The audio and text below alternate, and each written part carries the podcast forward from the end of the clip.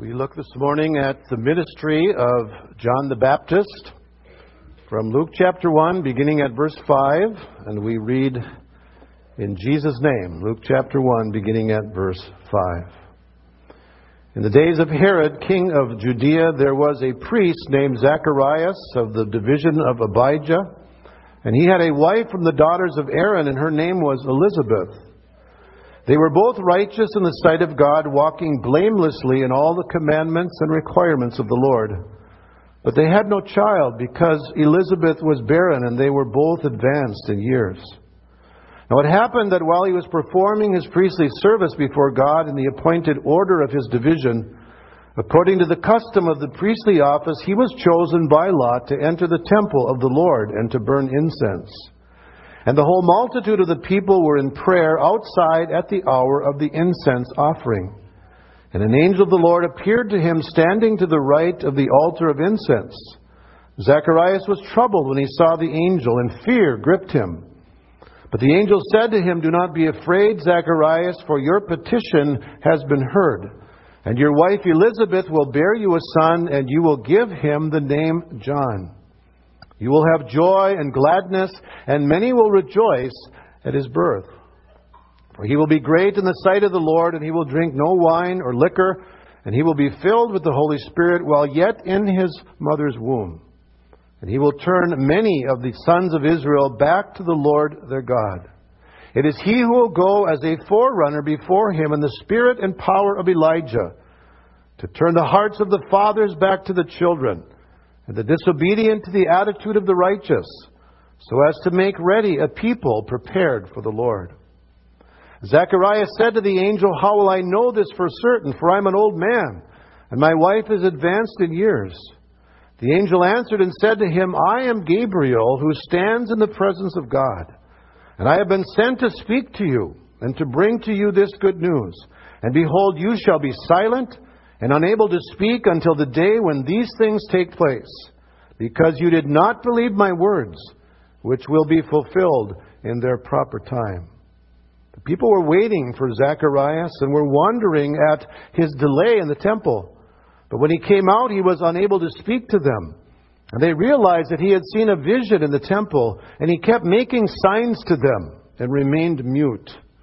When the days of his priestly service were ended, ended he went back home. After these days, Elizabeth, his wife, became pregnant, and she kept herself in seclusion for five months, saying, This is the way the Lord has dealt with me in the days when he looked with favor upon me to take away my disgrace among men. Let's bow in prayer. Father in heaven, we thank you.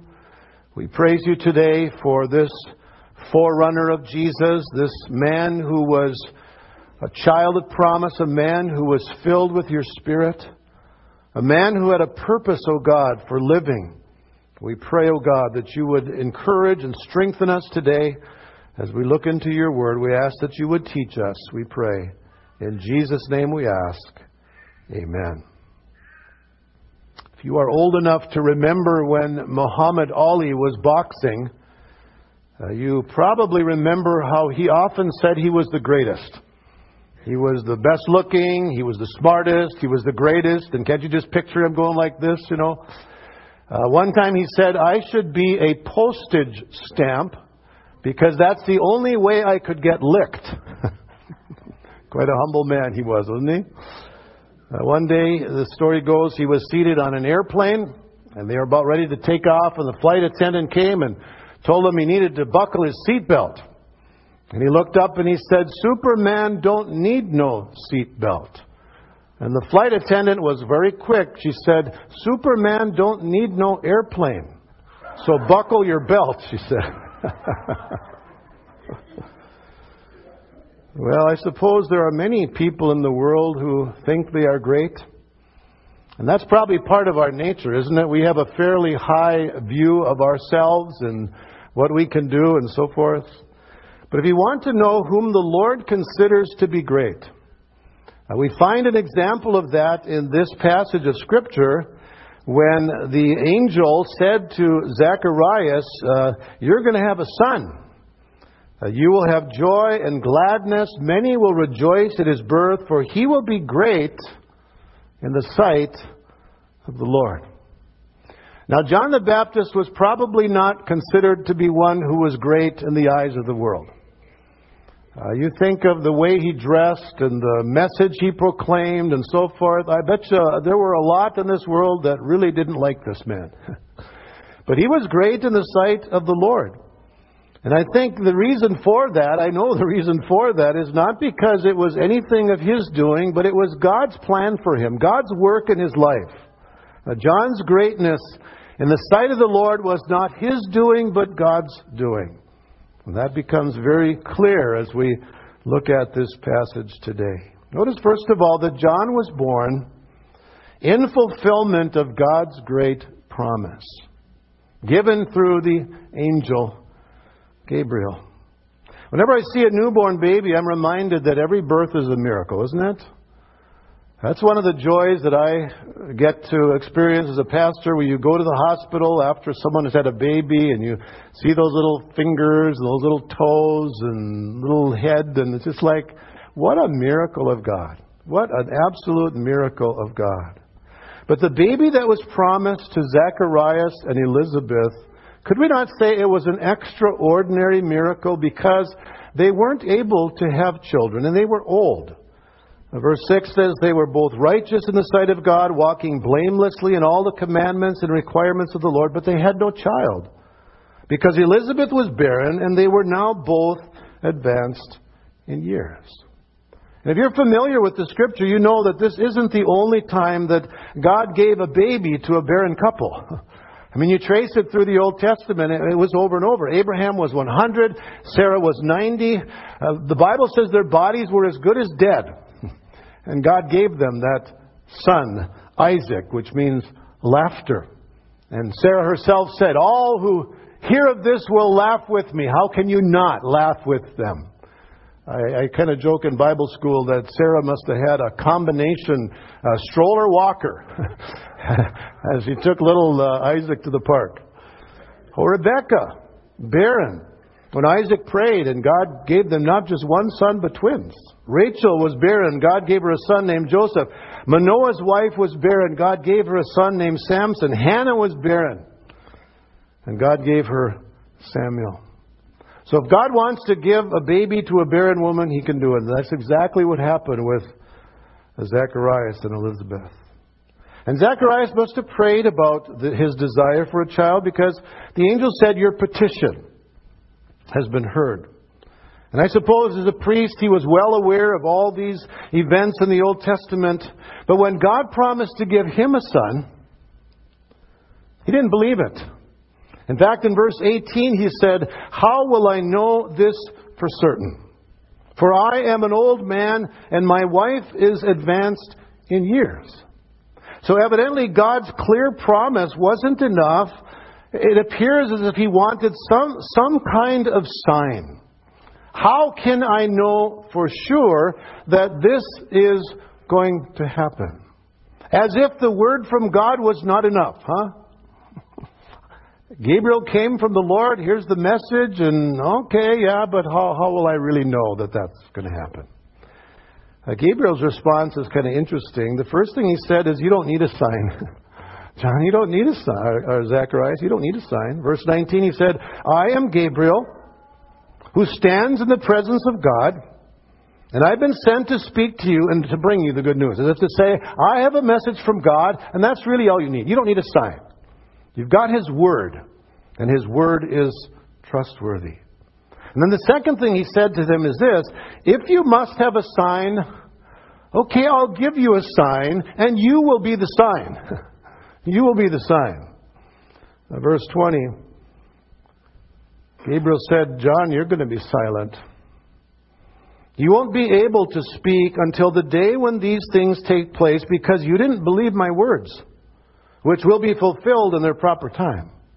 And so the people were waiting, and, and Zacharias comes out. They're wondering, why is he in here so long? This isn't normal. He comes out, and he's unable to speak to them. And they realized that he had seen a vision in the temple, and he kept making signs to them. There was the sign.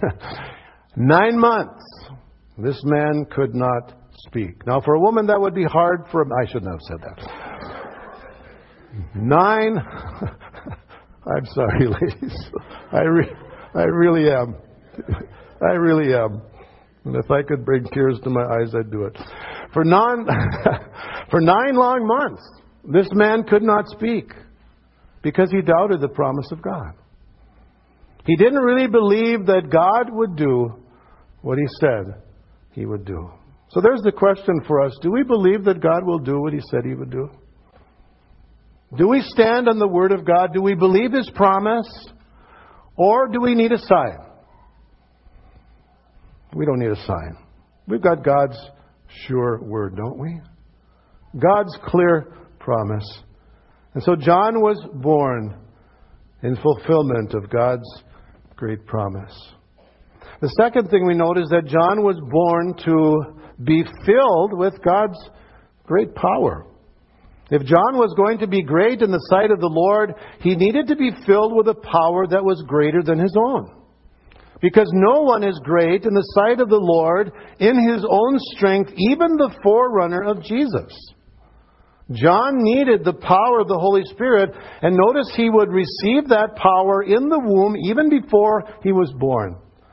Verse 15 says, For he will be great in the sight of the Lord, and he will drink no wine or liquor, and he will be filled with the Holy Spirit while yet in his mother's womb. So let's not limit what God can do in the lives of children, right?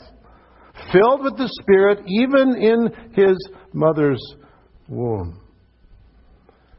And the power with which he was filled is pictured in the ministry of Elijah in the Old Testament.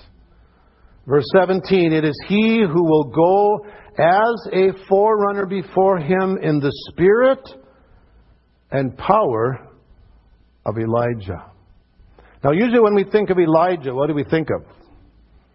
We think of all the miracles that he did, right? One of them, the withholding of rain for three and a half years, as well as uh, raising a widow's son from the dead. And there were all kinds of miracles that Elijah and Elisha did. And that's what we usually think about. But that was not the ministry of John the Baptist, was it? No, it wasn't. Another display of Elijah's power was his preaching. As he proclaimed the word of God, like the day that he confronted King Ahab on, on Mount Carmel, Remember, there were 450 prophets of Baal, and he had them call out to their gods first, see if they could bring fire down on the altar. And of course, they couldn't. They cried all day, and then Elijah prayed, and fire came down from heaven. And he uh, fearlessly proclaimed the, the truth of God's word. He confronted evil kings. He, he was a man who was willing to preach the word of God regardless of the cost. Let the chips fall where they may. That was Elijah. And so when we look at the ministry of John the Baptist, it was not focused so much on miracles, but rather the focus was on a fearless man who was willing to pr- proclaim the truth of God regardless of the consequences. Look, for example, in chapter 3 of, of Luke, where we see the ministry of John as it begins. Verse 7 So he began saying to the crowds who were going out to be baptized by him, You brood of vipers, who warned you to flee from the wrath to come? Now that's quite a sermon introduction, isn't it? You get up and preach and you call the congregation a brood of vipers. Well, he did. I'm not going to call you that, but therefore he said, Bear fruits in keeping with repentance, and do not begin to say to yourselves, We have Abraham for our father. For I say to you that from these stones God is able to raise up children to Abraham. Indeed, the axe is already laid at the root of the trees, so every tree that does not bear good fruit is cut down and thrown into the fire. There's a, fr- a fire and brimstone message, right? Go on to verse 15 of chapter 3. Now, while the people were in a state of expectation, and all were wondering in their hearts about John as to whether he was the Christ, John answered and said to them, As for me, I baptize you with water, but one is coming who is mightier than I. I'm not even fit to untie the thong of his sandals. He will baptize you with the Holy Spirit and with fire. But then he went on to say, His winnowing fork is in his hand to thoroughly clear his threshing floor and to gather wheat into his barn, but he will burn up the chaff with unquenchable fire. So, with many other exhortations, he preached the gospel to the people, and he even confronted Herod. But when Herod the Tetrarch was, was reprimanded by him because of Herodias, his brother's wife, and because of all the wicked things that Herod had done, Herod then locked up John and put him in prison.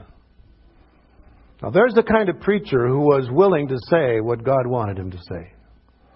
Willing to preach the Word of God regardless of the consequences. And I would suggest to you that we need more men like him today.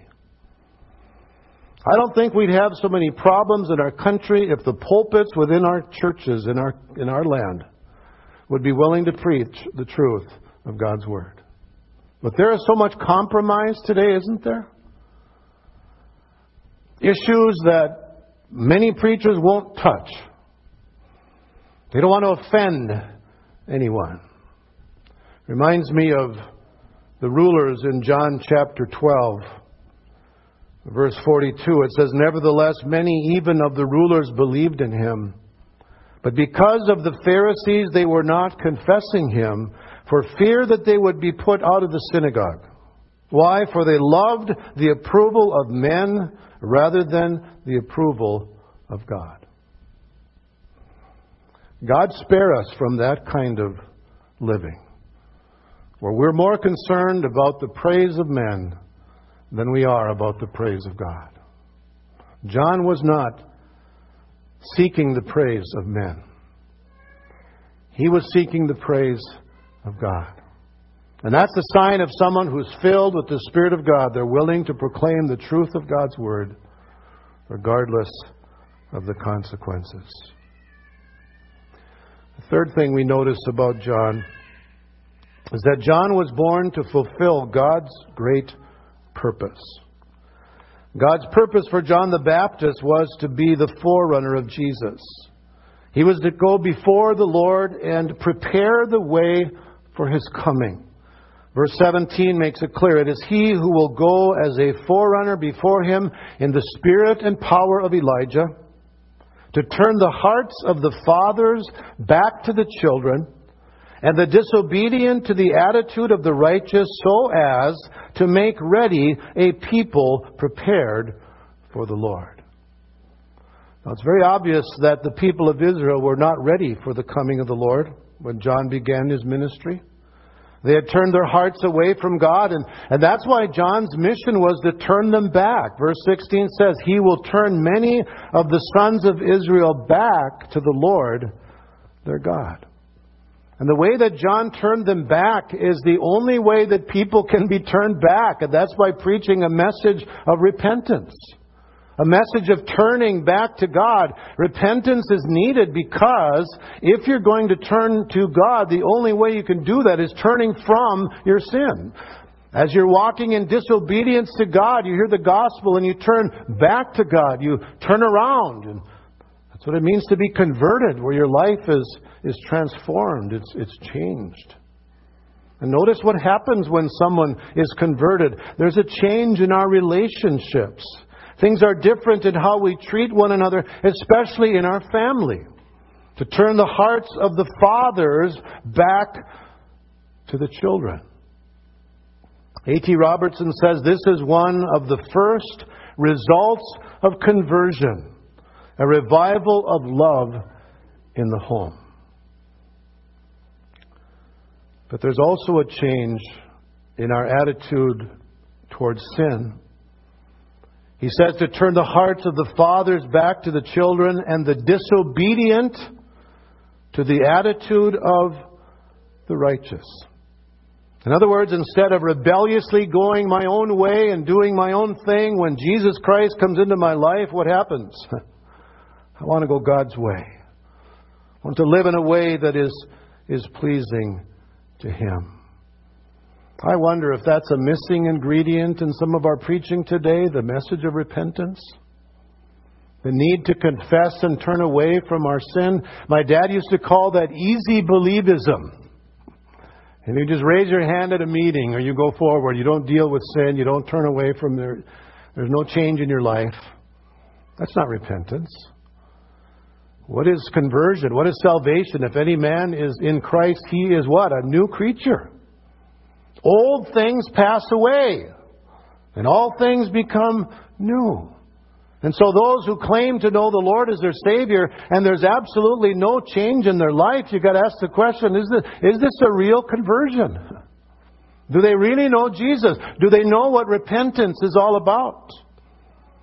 And let's remember that repentance isn't just a one time thing. We live in daily repentance, don't we? We ought to. Do you sin daily? You need daily repentance. Lord, forgive me, cleanse me. Help me to turn away from my sin. Now we know that there will never be another John the Baptist, will there? There was only one forerunner of Jesus, but there are some clear lessons we learn from his life. Let me just mention three as we close. Number one, we are here on earth because God placed us here. Just as John's birth was a miracle, so was yours. a miracle of God.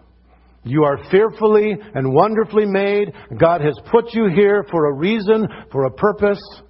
You are a miracle. Your birth was a miracle, just as John's birth was. The second lesson is that God has a purpose for our lives too. Like John, we're called as believers in Jesus to point people to Him so that we can help them to be prepared for the coming of Jesus, the second coming of Jesus. And so the call is to be involved in that work of evangelism, missions, and, and sharing the good news so that people might be ready when Jesus comes again, when He comes the second time. And then the third lesson we need a power beyond our own to carry out the mission that God has given us, and the power that John experienced is the power that we need to experience today the power of God's Spirit as He fills our lives, as He lives through us. You shall receive power when the Holy Spirit comes upon you, and you shall be my witnesses, Jesus said. Ephesians 5 talks about being filled with the Spirit, speaking to one another psalms and hymns and spiritual songs, singing and making melody in your hearts to the Lord, giving thanks to God in all things, submitting to one another. That's the work of God's Spirit. And we need the Holy Spirit in our lives every day. We don't want to try to live the Christian life in our own flesh, our own human effort. It can't be done. We need the power of God's Spirit. So don't fall for the world's definition of greatness. If you look at the world today and what is greatness in the eyes of the world? Popular, wealthy, good looking. Most of us don't qualify for that. Some of you are pretty good looking, but not me. Great in the eyes of God. As we recognize His purpose for our life, as we recognize the power by which He can fill us and use us, that's what it means to be great in the sight of the Lord. And I pray that that would be true of us too. We're, we're not John the Baptist, but God wants to work in our lives as well, that we might be great in His sight. Let's pray. Father, thank you for the ministry of John the Baptist. Thank you, Lord, for his miraculous birth. Thank you, Lord, for the power of your Spirit working in him. Thank you that he understood the purpose for which he was born. Father, may that be true of us as well, understanding the purpose of why we're here, and relying on the power of your Spirit, O oh God, to use us to help prepare many for the day when you come again, Lord Jesus. We pray in your name. Amen.